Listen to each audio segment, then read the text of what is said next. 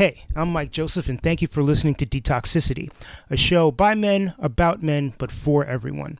I hope you enjoy the content of this podcast, and I want to let you know about a few things you can do to support us and our mission to challenge traditional notions of masculinity and create a more communicative, positive, and loving environment for all. You can subscribe to Detoxicity on any podcast platform that you use to listen. We are available just about everywhere. Also, don't hesitate to rate and comment, as these help us move up in the podcast rankings. I'm on social media, or at least I'm on Twitter, Instagram, and TikTok as Detox Pod Guy. Feel free to drop me a follow. Now I have a Patreon page, yay! And uh, Patreon gives you the opportunity to get cool merch and exclusive episodes of this podcast in exchange for subscribing. Go to patreon.com slash detoxicitypod to find out more. Uh, finally, I'd love to hear from you. Uh, whether you found an episode of the podcast particularly enjoyable or enlightening, or you know someone who'd be a great guest, or you'd like to offer constructive criticism, or if you yourself would like to be on the podcast, hit me up. Reach out to me at one of the aforementioned social media channels, or if you're old school like I am, drop me an email detoxpod at gmail.com. Thank you for listening and take care. So it is the top of 24 still. Uh, a lot of you are probably still doing the new year, new me kind of thing, and that's cool. And uh, part of that for some people might be dealing with some body image stuff and going to the gym and working out and losing weight and putting yourself on a diet plan and all that stuff.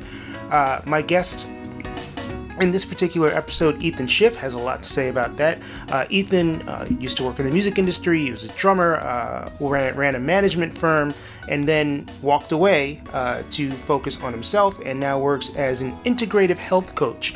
And uh, the impetus for that was really his own journey through uh, mental and physical wellness, tremendous weight loss, working to get himself in better shape and feel better about his body. so, he shares his story and as well as some tips for others who might be looking to follow a similar path. Uh, we talk a lot about kind of the toxicity of uh, uh not necessarily the toxicity of uh, the job that he was doing, but how it didn't serve him and how he was fortuitous enough or smart enough or whatever it is to transition into something else to sort of save himself. I think that's really important.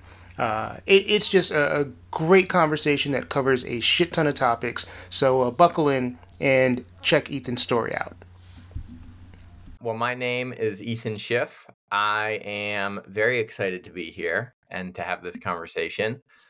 I am an integrative health coach. I'm based in the Bay Area, but work with people all over the country. And the main focus of my mm-hmm. work is also what I'm passionate about as a person which is normalizing our ability to access all of our emotions. And as that manifests for me in my work and life, is when I'm working with people on their health goals, whether it be weight loss, body fat loss, fitness, whatever is going on, we're always looking for the root cause and looking for ways to connect what's going on emotionally with how that manifests physically. So when I was asked to do this, I got super excited because it feels totally in line with a lot of the stuff that I'm always talking about, but don't always have, you know, the appropriate outlet for or channel for. So I'm glad to be here. Well, thank you for being here. Uh, you may have already answered this question, but for someone who doesn't know what an integrated health coach is, what does that all entail? Yeah, absolutely. So, integrative health coaching essentially allows me to work with people across a variety of pillars in their health. So the goal is to kind of broaden how we view our health goals or health journey and work with people across nutrition, movement, sleep, stress, emotional health, and mindset. And the idea is that rather than just focusing on, for example, weight loss at all costs or something like that, we're working to kind of connect the dots between all those pillars and help upgrade people's kind of health environment in their lives so they can hit their health goals in a way that is holistic and practical and not obsessive and restrictive. I appreciate the fact that you gave that little qualifier at the end, right? It's not restrictive. And it seems like it's based in common sense because I think that a lot of people who would get to a stage where they're like, I need a health coach would be looking maybe for a quick fix. Is that my brain going into uh, assumption mode, or do you find that that's actually what happens? Yeah, it's so real. Um, absolutely. I think that's also a testament to the larger kind of wellness industry that we all see and are exposed to, which is a lot of times based on people feeling inadequate by the messaging they're seeing or what they're seeing in social media with people with six packs doing crazy workouts or feeling like they need some magic supplement or whatever that's going to solve their gut health or whatever it is. I think a lot of times people get to that point where they're like, all right, I've tried so many things. I've yo yo dieted. I've done this. I've done that, and it's not working.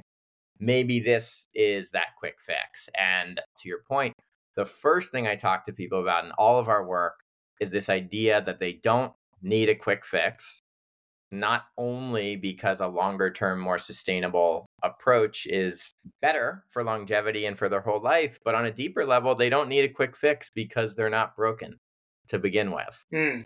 And I think that is, that gets to the heart of this feeling of being inadequate. And it's like this cycle where people feel broken and everybody else is crushing their goals and their workouts and I'm not. And from that, it's rooted in a place of negativity. And I'm always like, I don't need to talk about vegetables being healthy if you're hating yourself. So let's start there. And that is kind of a perfect example of how it all manifests with what I'm trying to do with people. There is a psychological element in the desire, but, and I'm not sure if I'm saying this right, the desire, but the inability to develop healthy patterns physically yeah. and mentally. Yeah. So I, I do think that it is important to try to examine both parts, right? Like the physical and the mental part in order to achieve gains on on both sides. Yeah. Um, absolutely. Yeah.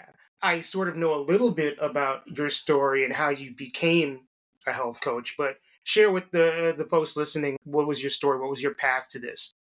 So for me, it was a very um, intense journey. Background wise, I always struggled with my health. I always struggled with my weight. I grew up in a way that I think is very quote unquote normal suburban middle America. I'm from Columbus, Ohio.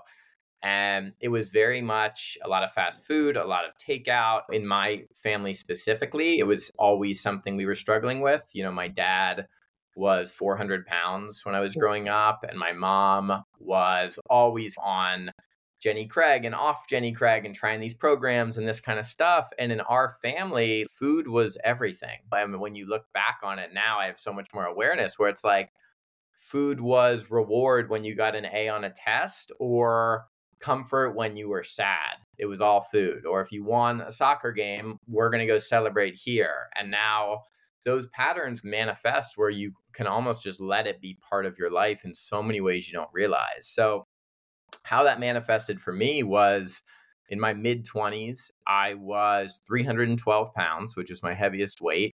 And at that point, I had been dieting for the majority of my life, essentially. I mean, I started dieting when I was early teens, 13, 14. And I just got to this place where at the time I was working in the music industry and I owned a talent management company. And it was very much the classic tale of we were quote unquote crushing it and had an office downtown and a staff and our artists were doing great and touring all over the world and all this stuff.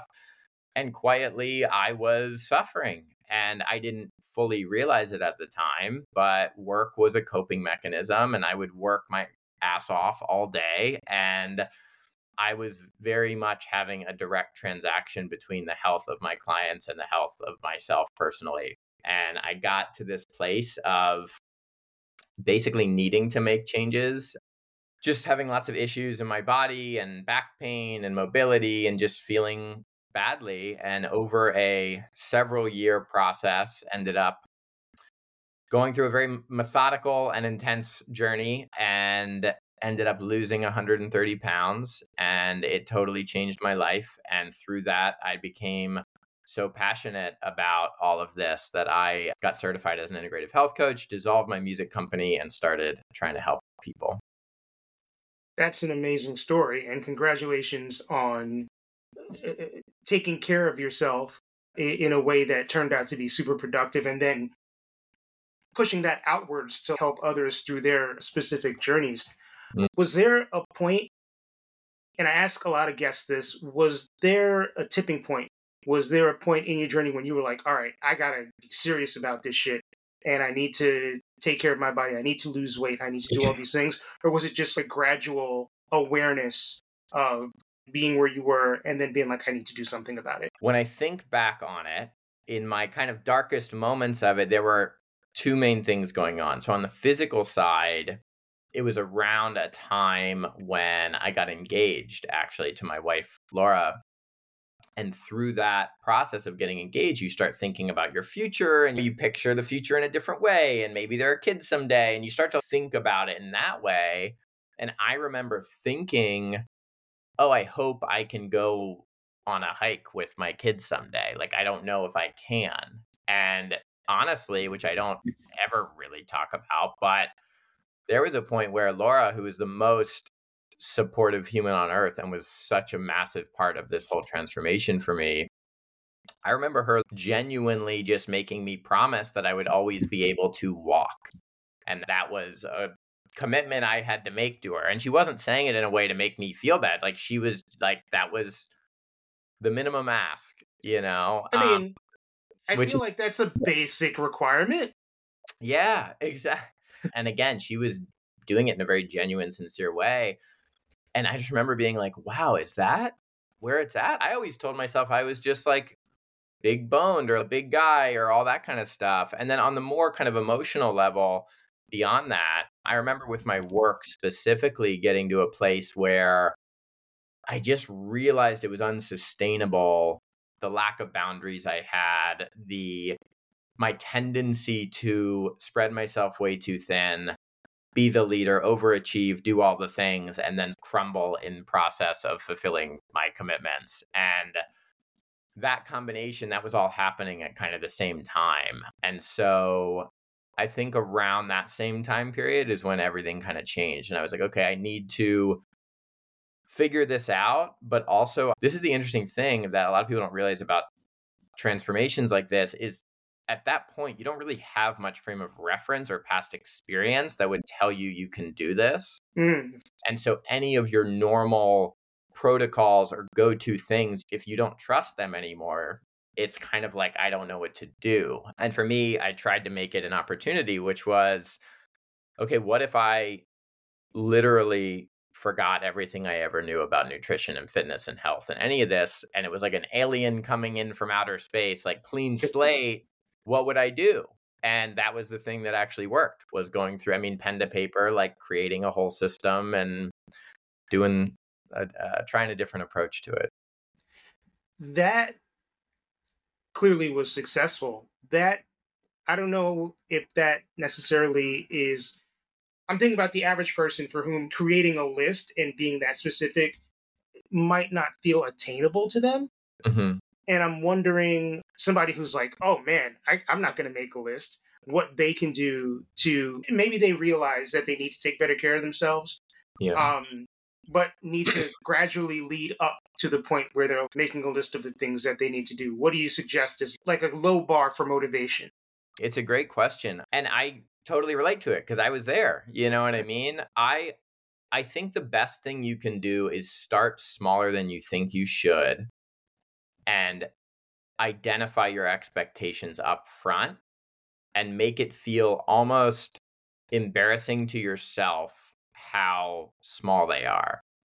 And the goal should be that you're setting initial goals that you, at the same time as you're setting them, don't believe they're actually going to do anything which is very hard to wrap your head around. But it's like, how do we set goals where you can get a nine out of 10 on the confidence scale that you're going to do it this week? And the whole purpose is not that those specific goals are going to change your life or lose weight or whatever it is. It's that you can show up and rack some W's on the scoreboard. Right. And with that, you start building momentum and you can always layer on from there. So the biggest focus up front is not about quantifying success or losing weight or how you're tracking it. It's about proving to yourself that you can show up and be the person you want to be. That's awesome. And tying physical back into the mental or tying it specifically into career. I work in the music industry. You used to work in the music industry a lot of music industry culture and specifically management i think to an extent. I've never managed any or i briefly tried to manage people and then was like this ain't for me.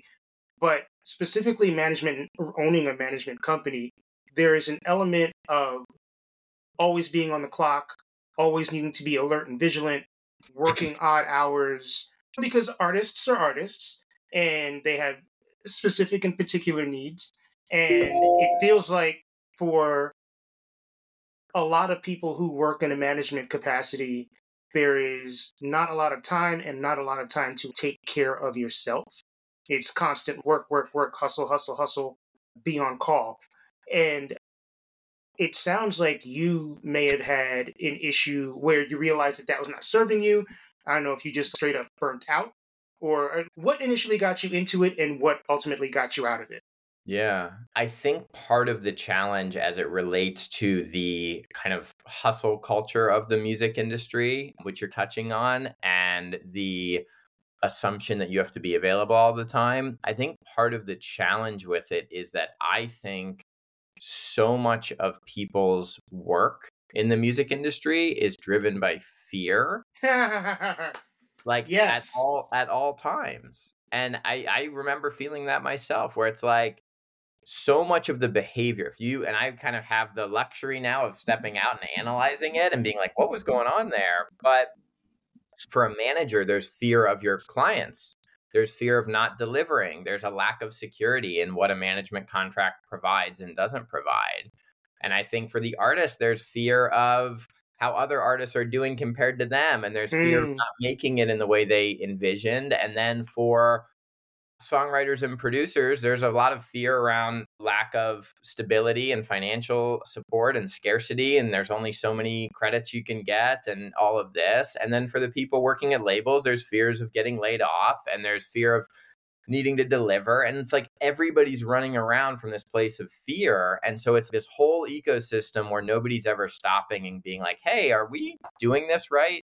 Does this work? It's just constant urgency and there's no differentiating between urgent and important and there's no real available time to check in on yourself or at least it feels like there's not time to do that because every minute that is spent checking in on your actual well-being feels like a wasted minute compared to what you could do for your client.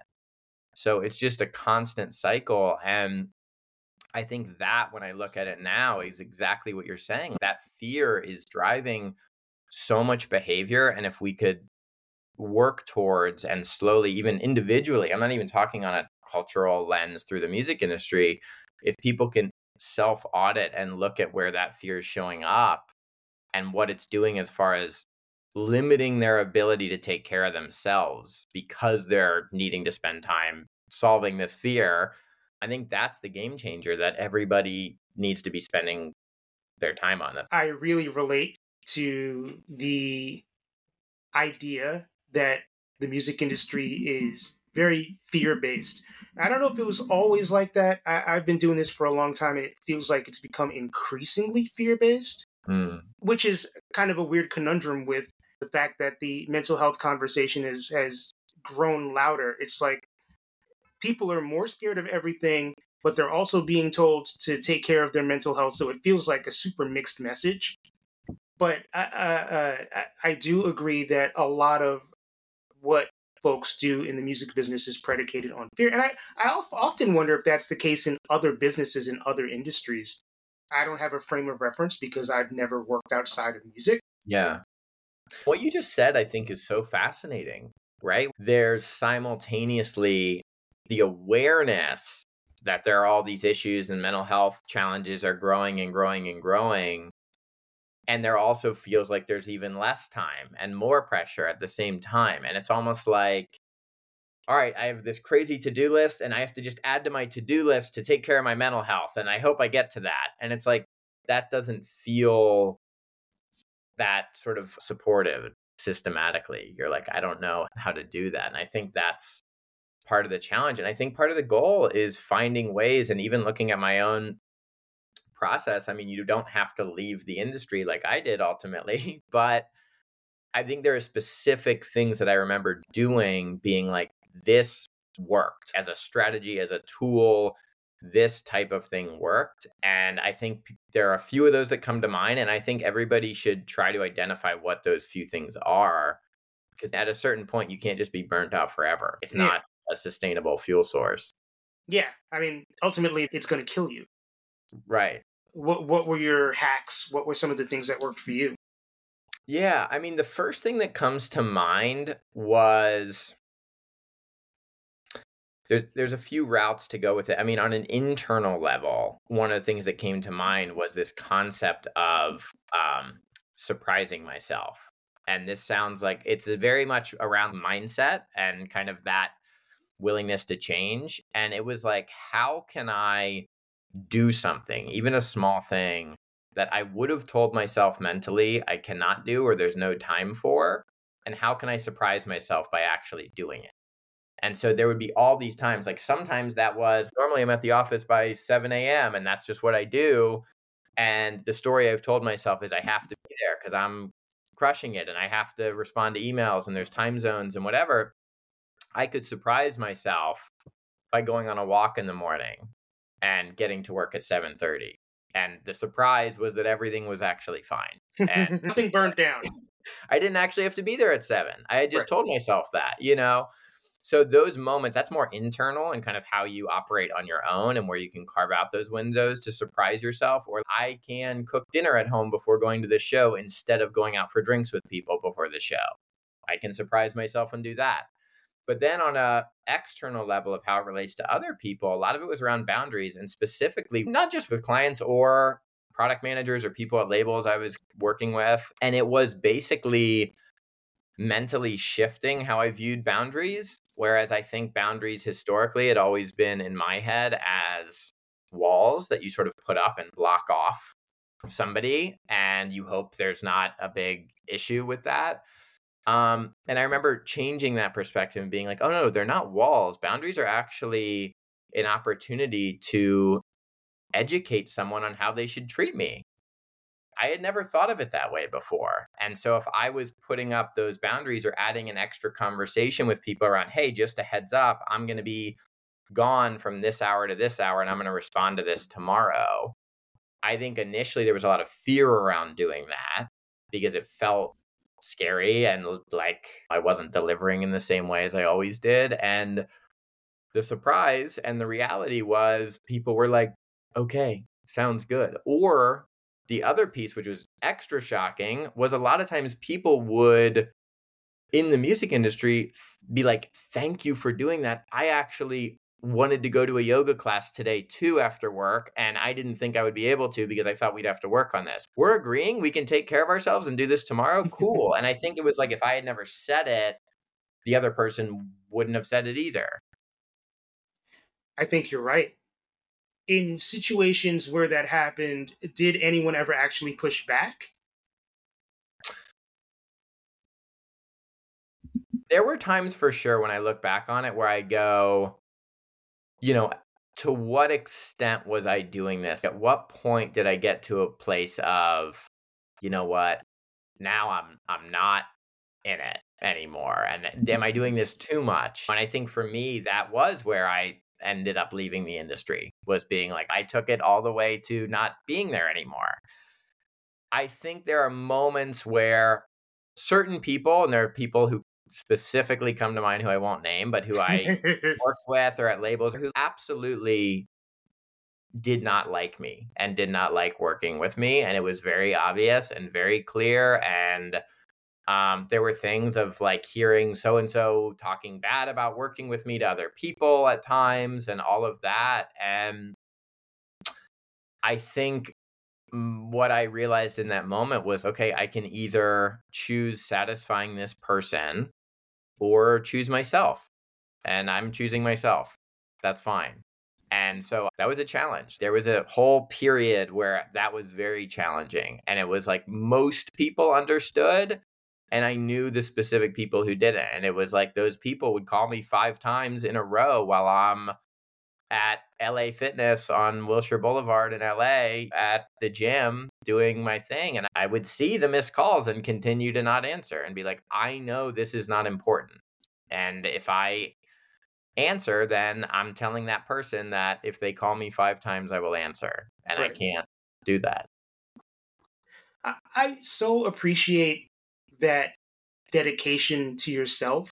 I think a lot of people struggle with the idea of of having those boundaries, right? Because not only does the music industry, and I'm sure a lot of other industries too, participate in this fear based, you need to do this thing now, otherwise you might not have a job, which ultimately boils down to people worried about their livelihoods. But there's also, I think this is an American thing, and again, I've only ever lived in America, so I don't know if this is the case in other countries where people's default is to be magnanimous. Like, people want to help other people, which I think comes from a good place. But I think as Americans, we have been taught to not advocate for ourselves in a way in a way so strongly that it seems like selfishness is almost is a bad thing yeah, it's so true. And I also think to your point, this is stuff I've been even thinking about a lot in the last few months is I think a lot of that is cultural like you're talking about as far as the American dream and the pursuit of accumulation at all costs. Mm-hmm. But and I also think part of it is a bit of a masculine thing and how we're raised uh, as men in America, especially, at least from my own experience. And the assumption, the sort of assumed goal is more all the time. Like the assumption is that more is better instead of better is better or like mm-hmm. better quality of life is better. And when you put those things together, that cultural piece and the masculinity piece together, I've found there's a lot of unlearning that needs to be done. Um, you know, it's not just I'm gonna take a bubble bath sometimes and relax. it's much bigger than that, you know. So that that piece is huge as far as unlearning the conditioning mm-hmm. around control and power and achievement and success and status and money and ownership and it's all in this same pot that just removes any sense of authenticity, integrity, softness, vulnerability, confusion, messiness, and that's the stuff that we need more of. It really is. And this podcast clearly aims to open the conversation to more of those qualities. Were you always someone who was in touch with those qualities, or were they things that you had to learn over time? The timing of us talking about this is so spot on. This is what I've been unraveling in the last weeks, months, a lot, looking back on my whole life around this stuff. And when I look back on it, I was always a highly sensitive person. I was always a highly emotional person. There is a story that is, I don't know if classic is the word in my family, but maybe is a good example of this.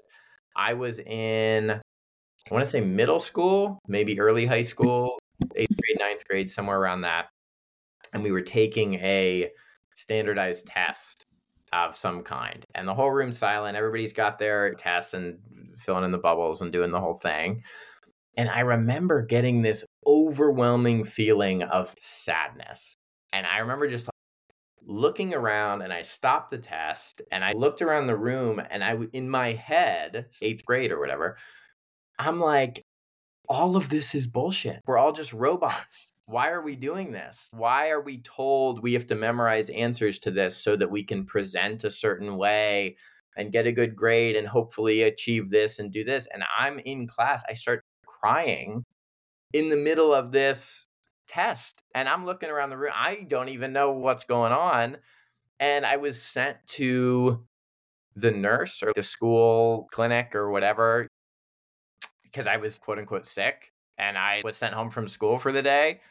And I remember just talking to my mom about it, being like, why are we doing this larger thing? And I, I just always remember that as I always was feeling like, I don't know, this whole thing I'm being told to do, as far as just like stay in line and work more and memorize things and push, it didn't work for me. And I think one of the biggest challenges of my whole life, and when I look at the whole journey, was I was feeling those things. And instead of exploring that or processing that, or as a kid, knowing how to do that or having vehicles to do that, I worked more instead.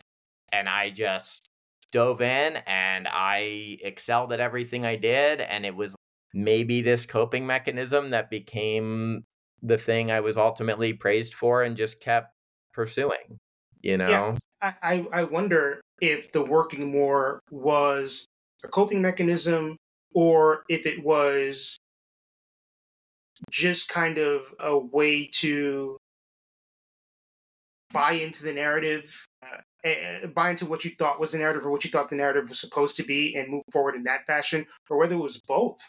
Yeah, and I think it was both. Absolutely. I think you're right. I think it just became one of these things where around that same age, literally around that same age when I was feeling all these things, I had always played drums. I was always a musician. And around that same time, I started pouring myself into drumming.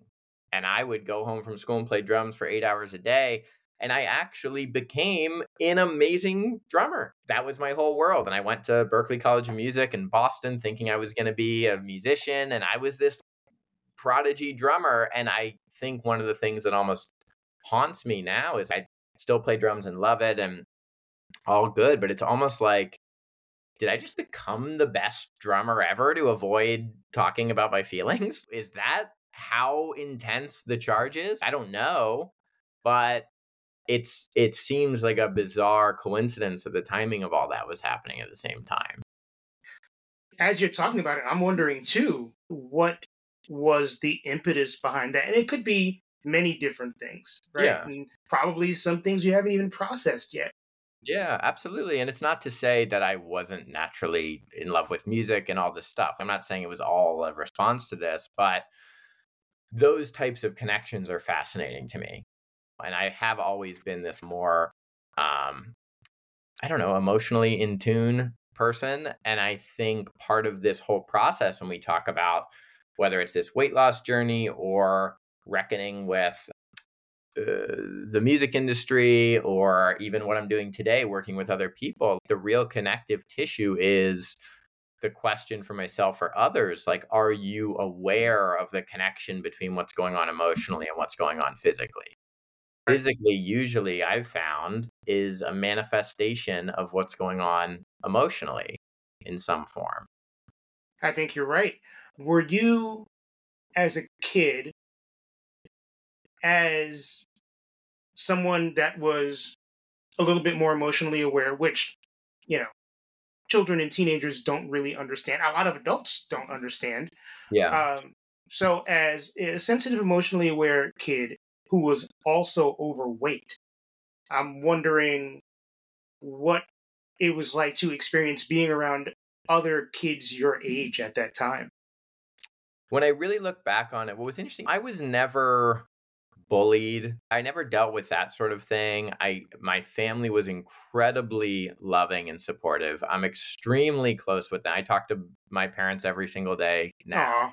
I think because they were so loving and supportive, I always felt confident. I always felt okay. I mean, like I said, I always in my head was kind of like, yeah, I'm just like big boned. I never thought much of it. It was not um like what you'd expect as far as bullying and that kind of stuff.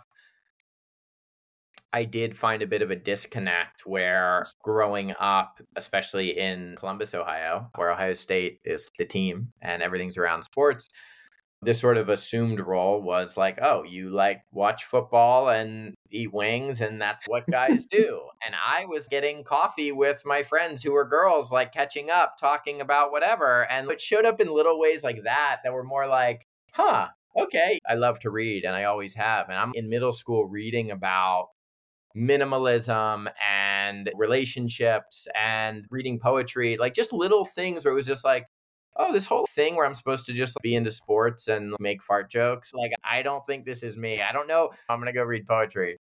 I mean, yeah. to be fair, those things are not mutually exclusive. You can be all of them. Exactly. Absolutely.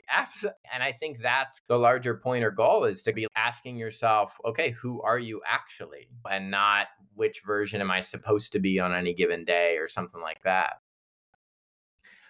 I think a lot of folks, and I, when I'm doing these interviews, sometimes I tend to fall into a lot of folks or a lot of people or some people. I think people have issues realizing, or I should say, I wonder if people have issues realizing that they can contain multitudes. Mm. Absolutely. Like I, ha- I have to be this person in order to, whether it's because I can't grasp the concept of multiple things residing in within me, or because I feel like I need to present an image to people to protect myself so I don't get hurt or bullied or criticized or whatever.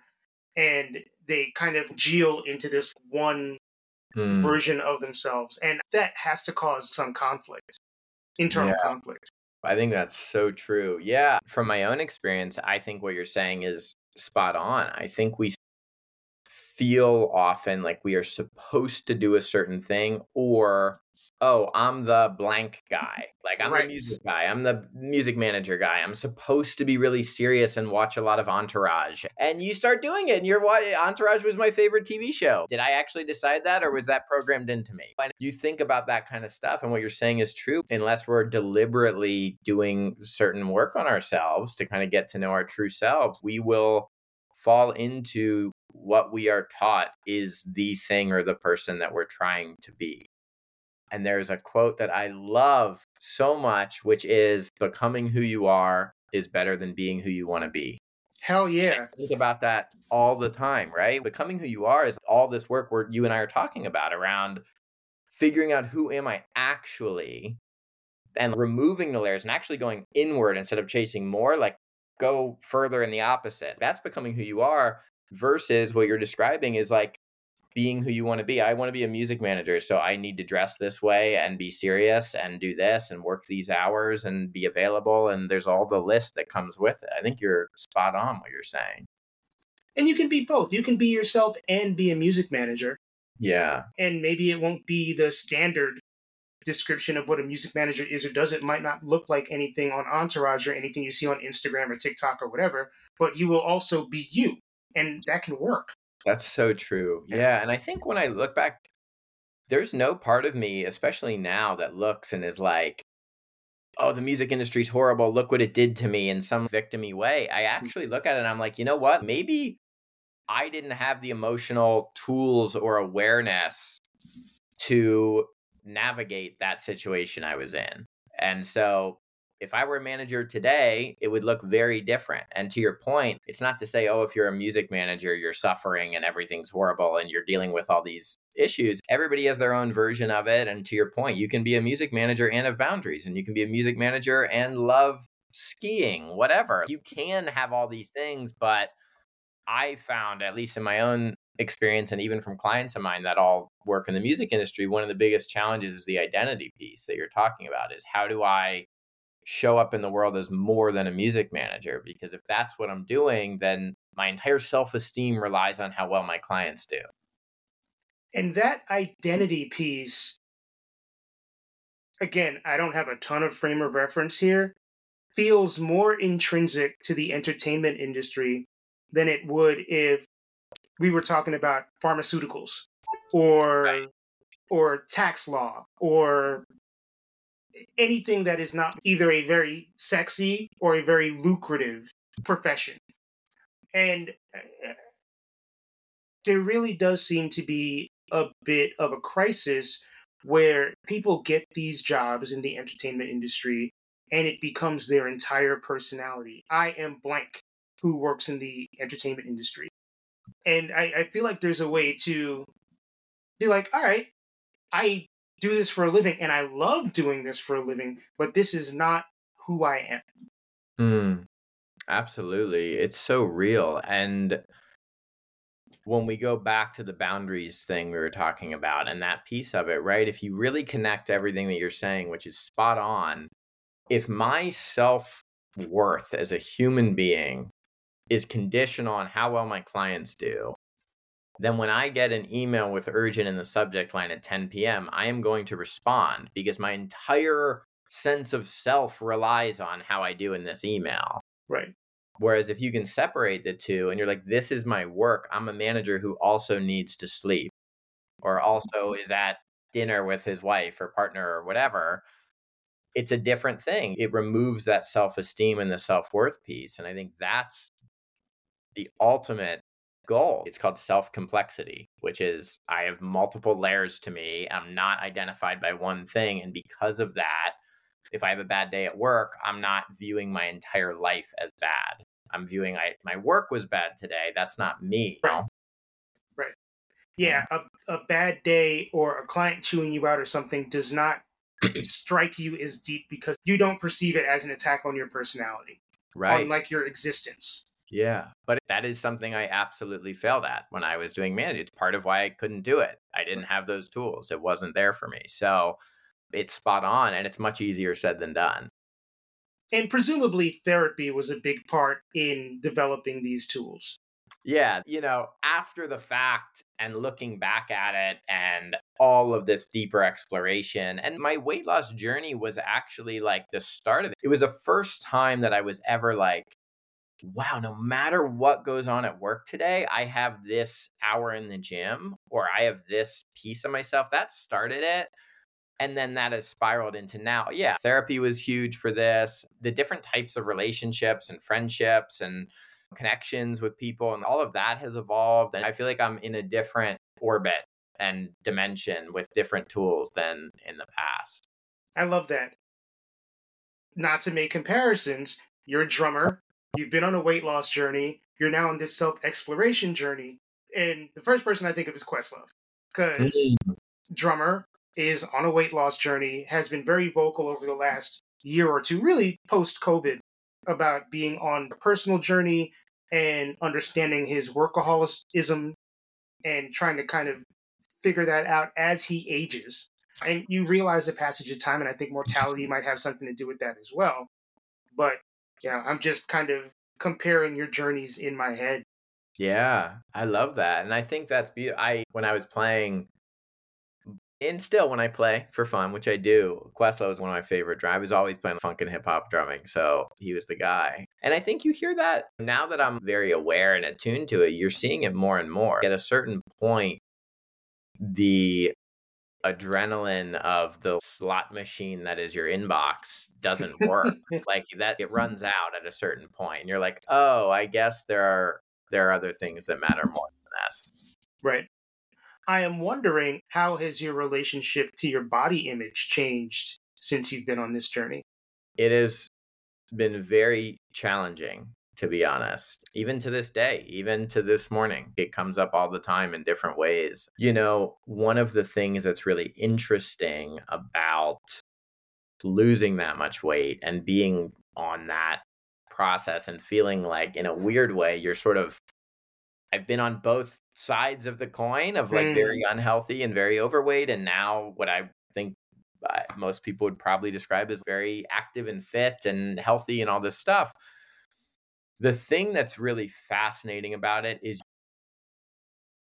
you start to see that you can change your body through that process where i i know that might sound weird to say but oh i i'm doing this and my body's changing i can do that like i can adjust my weight. I can adjust my muscle development. I can adjust how I look and all this stuff.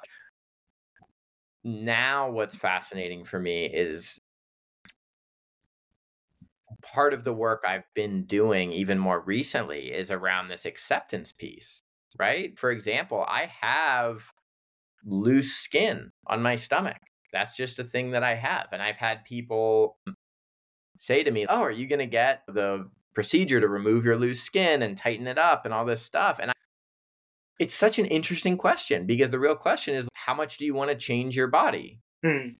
And that's a really tough, bizarre thing to answer. And what I find now is the work I'm doing more personally now and have been for a while has been shifting from this need to change to this acceptance and having gratitude and being like, you know what? I'm aware that, especially because of loose skin, but also because of just what I feel is actually a healthy, balanced body image right now, I'm not going to have a six pack. And even if I had a six pack, you wouldn't even see it because I have this skin hanging over it. So there's some mental warfare that goes on around that, being like, oh, you can't change it anymore. But the deeper piece, and I know I'm answering in a long winded way. No, no, be long winded. Yeah, the deeper piece, which I love and is beautiful, is around what does it look like to accept your body and actually um, shift from I need to change myself or I need to punish myself in the gym, what would it actually look like to I'm not even saying love your body. I'm not saying I need to love my body. I'm saying what would it look like to be like today my body is what it is and that's fine and it's not going to take up any real estate. I don't have to love it and I don't have to want to change it. What does it look like to be neutral? To not even talk about or think about it in your head. Health. You know, that's really fascinating to me. So that type of shift is what I've noticed and kind of worked on and it comes up almost every day. Yeah, that's an interesting point you raise where you say the goal isn't to be in love with it, the goal is to accept it. Yeah, there are some people that talk about this when the idea is almost like if we're saying you have to love your body, it's still making your body the focus. Right. Right, right. which is kind of wild if you think about it. Yeah, yeah. I, I need to to sit on that a little bit more. I definitely understand what you're saying, and as somebody who has had pretty constant body issues throughout his life, I, I really like the idea of me personally just looking in the mirror and being like, I don't know that I've ever loved my body. I think there was mm-hmm. a brief period when I was on Ozempic and I was like, oh shit, I can see some muscle definition. Wow. That I was like, oh, this looks good. And I also, in my early and mid 20s, was overweight and lost a significant amount of weight. And that's not due to taking care of my body, but due to illness. I, I, I think I'm in a place of acceptance now, but it's fairly recent. Wow. Can I ask you more about that? Uh, please. Do you mind? Tell me. I'm so curious when you talk about whether it's the weight loss piece or your relationship, what was that like for you? There was illness, you said. Yeah. I mean, I. right after I graduated high school, I was always a skinny. When I was 17 or so, I weighed like 165 pounds. I'm 5'8. So I was hmm. about average weight. Within a year or two of that, I was like 210. And my eating habits changed. I was working nights. So instead of eating dinner at six o'clock or seven o'clock, not eating afterwards and going to bed at 10, I was working until midnight, 12:30. I was eating McDonald's or pizza at 1 in the morning and then going to bed at 2 or 3 and then mm-hmm. drinking on top of that. So I put on a lot of weight really quickly. And then I'm type 2 diabetic, but there was a period of a few years when I for various reasons did not go to the doctor but was dropping weight and went up and then shot down super fast. Um, so dropping weight really quickly yeah. due to illness. Yeah. Yeah. Wow. I'm so curious when you were dropping weight, how did people respond? Did people notice? I've heard people say they dropped weight from illness and they started getting lots of compliments for weight loss and that type of thing. What was your experience with that? I think that people thought that I was like sick, which I was. I think people thought that I had cancer or I had AIDS. Mm. And truthfully, for a while, I didn't know what I had because I wasn't going to, the, to the doctor, which is a masculine thing, but also a poverty thing. Mm. And it, it, happened again when, since that point, I've never really been overweight. But going into the pandemic, I probably weighed 165, 170 pounds, eh, closer to 170. And then because of my diabetes, I was prescribed Ozempic and I dropped mm. to 145.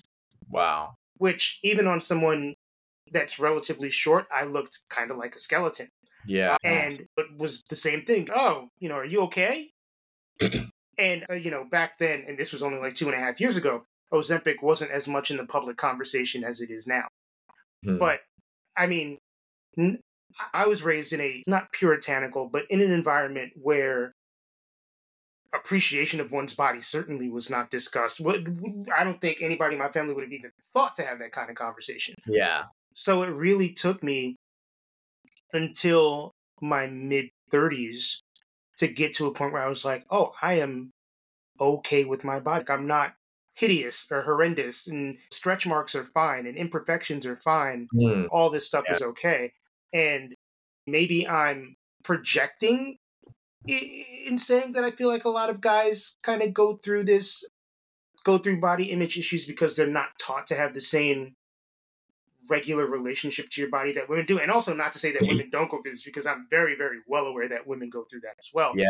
I think like a lot of things, women have the space to discuss these things. And it's normalized for them to discuss these things in a way that it is not normalized for men. I think male, what you're saying, and thank you for sharing all that. I think male body dysmorphia is the most common, almost invisible challenge or crisis that nobody talks about and is everywhere. And they've done studies and shown this, and there are certain people starting to talk about it more, but it is so real what you're saying. And I think part of it is men the goal is often hide your feelings at all costs and hide your quote unquote uh, softer parts or vulnerabilities or fears or any of that at all costs. And what is more vulnerable than your body? Nothing. And so that is like absolutely off limits. I find it really fascinating and sad too, because I happily talk about it. We're talking about it today. And it's one of these things that it, you just need people to talk about for other people to kind of quietly be like, oh, yeah, me too. But it has to start with somebody talking about it. And I think a lot of men suffer from this and struggle with it, but don't have any outlets or resources or experience or practice talking about it. Yeah, because it's like in my head, I'm picturing you're in a bar with your boys, right? And you're hanging out, whatever and maybe I, am imagining this. I don't know. If somebody was like, "Man, I don't like the way that I look," it it would be like a pin drop right. moment, like or a record scratch moment, right? In that kind of situation.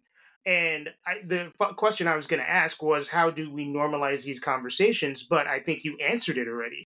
And talking about it and being the person to kind of raise their hand and say, "Hey, I have this issue," or even if it's not an issue, I have this question, I have this thought to be the person with the big mouth who stands in front and opens themselves up to potential criticism or whatever for asking a simple question like that puts you in a position to invite other people to ask those questions and it normalizes asking those questions for other folks. Absolutely. Absolutely and it's hard and it's really scary at times because if we don't have that history or practice or experience doing it it feels like the worst thing ever. And just like in so many other areas, when we move from the thoughts in our head into our bodies or by speaking about it or saying it, it's immediately easier and it's a lot better because you start to realize. I often think of it as like all humans have these emotions, right? I was talking to somebody yesterday about this where it's like, if I feel all these things and I'm a human being, that means humans feel all of these things. Yep. And so the weird thing that goes on around body dysmorphia, around any sort of mental health challenge, around all of this stuff is we're all walking around the world with the same range of emotions, feeling the same things, constantly negotiating internally which parts of ourselves we can show up as today and what can we show this person? And this person can know this about me and this can know this about me. And it's like i think most people are just exhausted. They're yeah. tired of negotiating with themselves yeah, I agree with you. It, it is really tiring to have to be aware of which parts of yourself you can show to different people at different times. Yeah, um, absolutely. Um, yeah. And it, it's interesting looking at even my health coaching work I'm doing now, where when we're working on goals, working with people all backgrounds, all different types of things. This type of stuff shows up all the time and it shows up in ways that it's interesting you can see some people are very comfortable sharing yeah i'm feeling this today and this is really challenging and some people are not And it's not all necessarily gendered or anything like that, but it's just different people of different experiences and backgrounds and different parts of them that fall into that conditioning that's like, I'm this avatar. I'm supposed to care about these things. And it's just fascinating on the coaching level having that kind of I don't know, front row access into the psychology and how much that plays into our relationship with bodies and food and movement and ultimately ourselves. It's amazing how much identity ties into all of these things because we've discussed it in a couple of different contexts over the course of this conversation. Yeah, absolutely. 100%. And going back to what you said at the very beginning about the quick fix, which is interesting, that shows up, that kind of, all right, I'm feeling these things there's a cycle. Like I'm feeling all this stuff, and we could even insert body dysmorphia or sadness mm-hmm. or whatever else, fear, scarcity, all of that. I'm feeling something. I have two options. I can either be honest about that and acknowledge what I'm feeling and go down that road, or I can pick a vice or a coping mechanism that will temporarily cover up that feeling. Mm. And for some people, that's drugs and alcohol and for some people it's gambling or sex or internet shopping or whatever scrolling and, social media food yeah, social everything media yeah. workaholism yeah all yep. of it food all i mean 100% over overdoing exercise is a whole other coping mechanism you know and it's fascinating to be like well the route of just noticing up front what's going on that's like all right now we're in it we're aware If we go the coping mechanism route, that's just a long road to ultimately finding out what was actually going on. It's just going to be a much more intense process and much more damage in the end a lot of the time. Right. I agree with you. Uh, so, final question. Yeah. You, as a coach, show up for a lot of people on a daily basis and help them through lots of different things. Uh, how do you show up for yourself?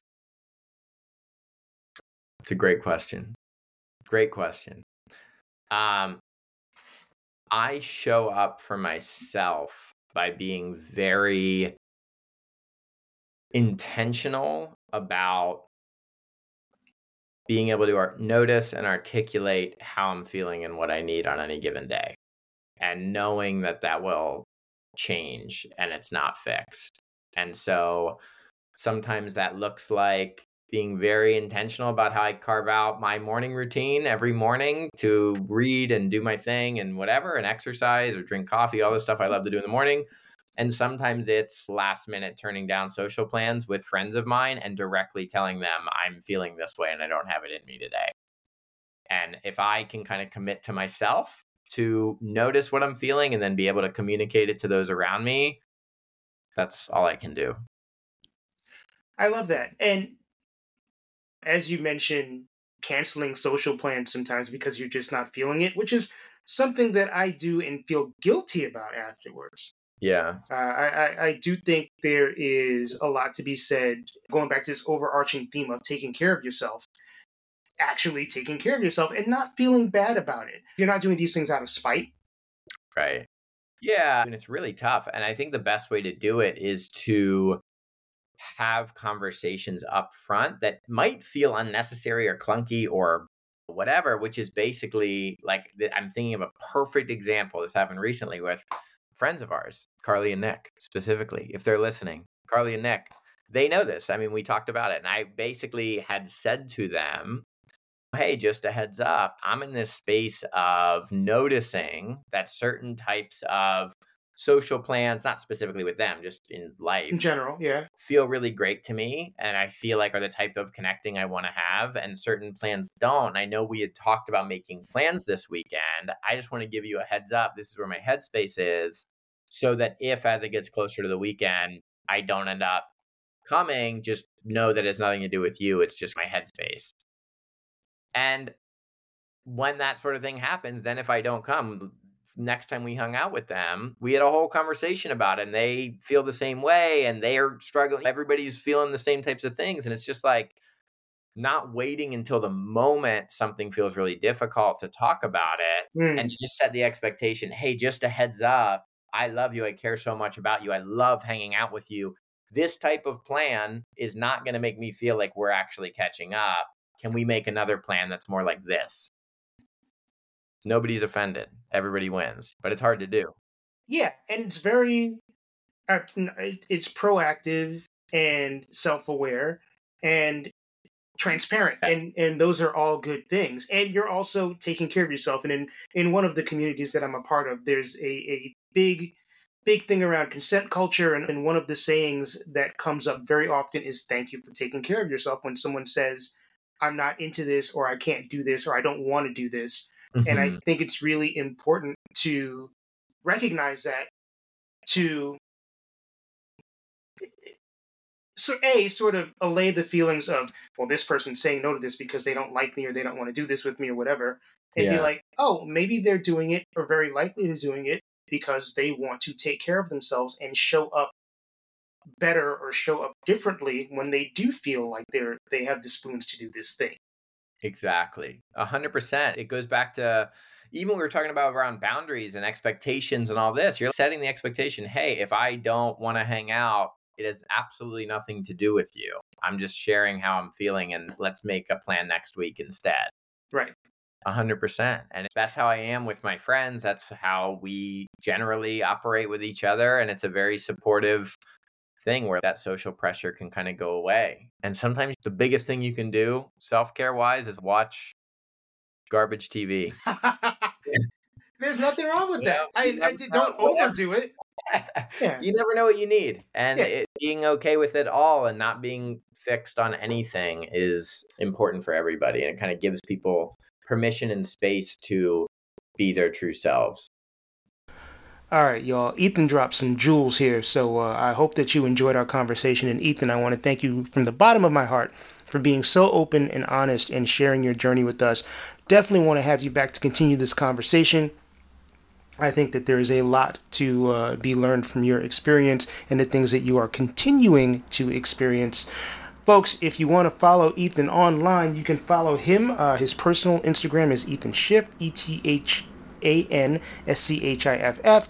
Uh, you can also follow him at Optimized Health Coaching on Instagram. And uh, his website for the company that he founded is optimizedhealthcoaching.com. Once again, that is optimizedhealthcoaching.com. Thank you, thank you, thank you, Ethan. Uh, best of luck to you and Happy New Year. Thank you for listening to Detoxicity. I hope you found this particular episode interesting. And if you are new, I hope you go back and listen to all of the older episodes. Uh, once again, my name is Mike Joseph. I am the host and producer of this show. And uh, there are a lot of things that you can do to continue to support our mission, continue to support this podcast. Uh, follow me on social media. I am on Instagram, Twitter, and I'm on TikTok as Detox Pod Guy. Uh, you can also send me an email if you'd like. I'm at detoxpod at gmail.com. I am always on the hunt for people with interesting, inspirational, and powerful stories. So if you know somebody who fits that bill, or if you yourself fit that bill, please don't hesitate to drop me a line via email or via social media. Uh, please make sure you subscribe on your podcast platform that you're listening to this on. Uh, rate, comment, help a brother out, uh, help us move up in the rankings. Uh, follow me on social media. Like I said, uh, follow our Patreon or subscribe to my Patreon, actually. Patreon.com slash detoxicitypod. You get access to exclusive episodes. You get episodes a little earlier than the general public. You get a cool ass sticker, lots of stuff. Once again, patreon.com slash detoxicitypod. Quick shout out to Calvin Williams for providing the music and uh, doing his magic on the logo, which was originally designed by Jacob Block. I thank you all for listening. I wish you all the best. Please take care of each other. Till next time, peace.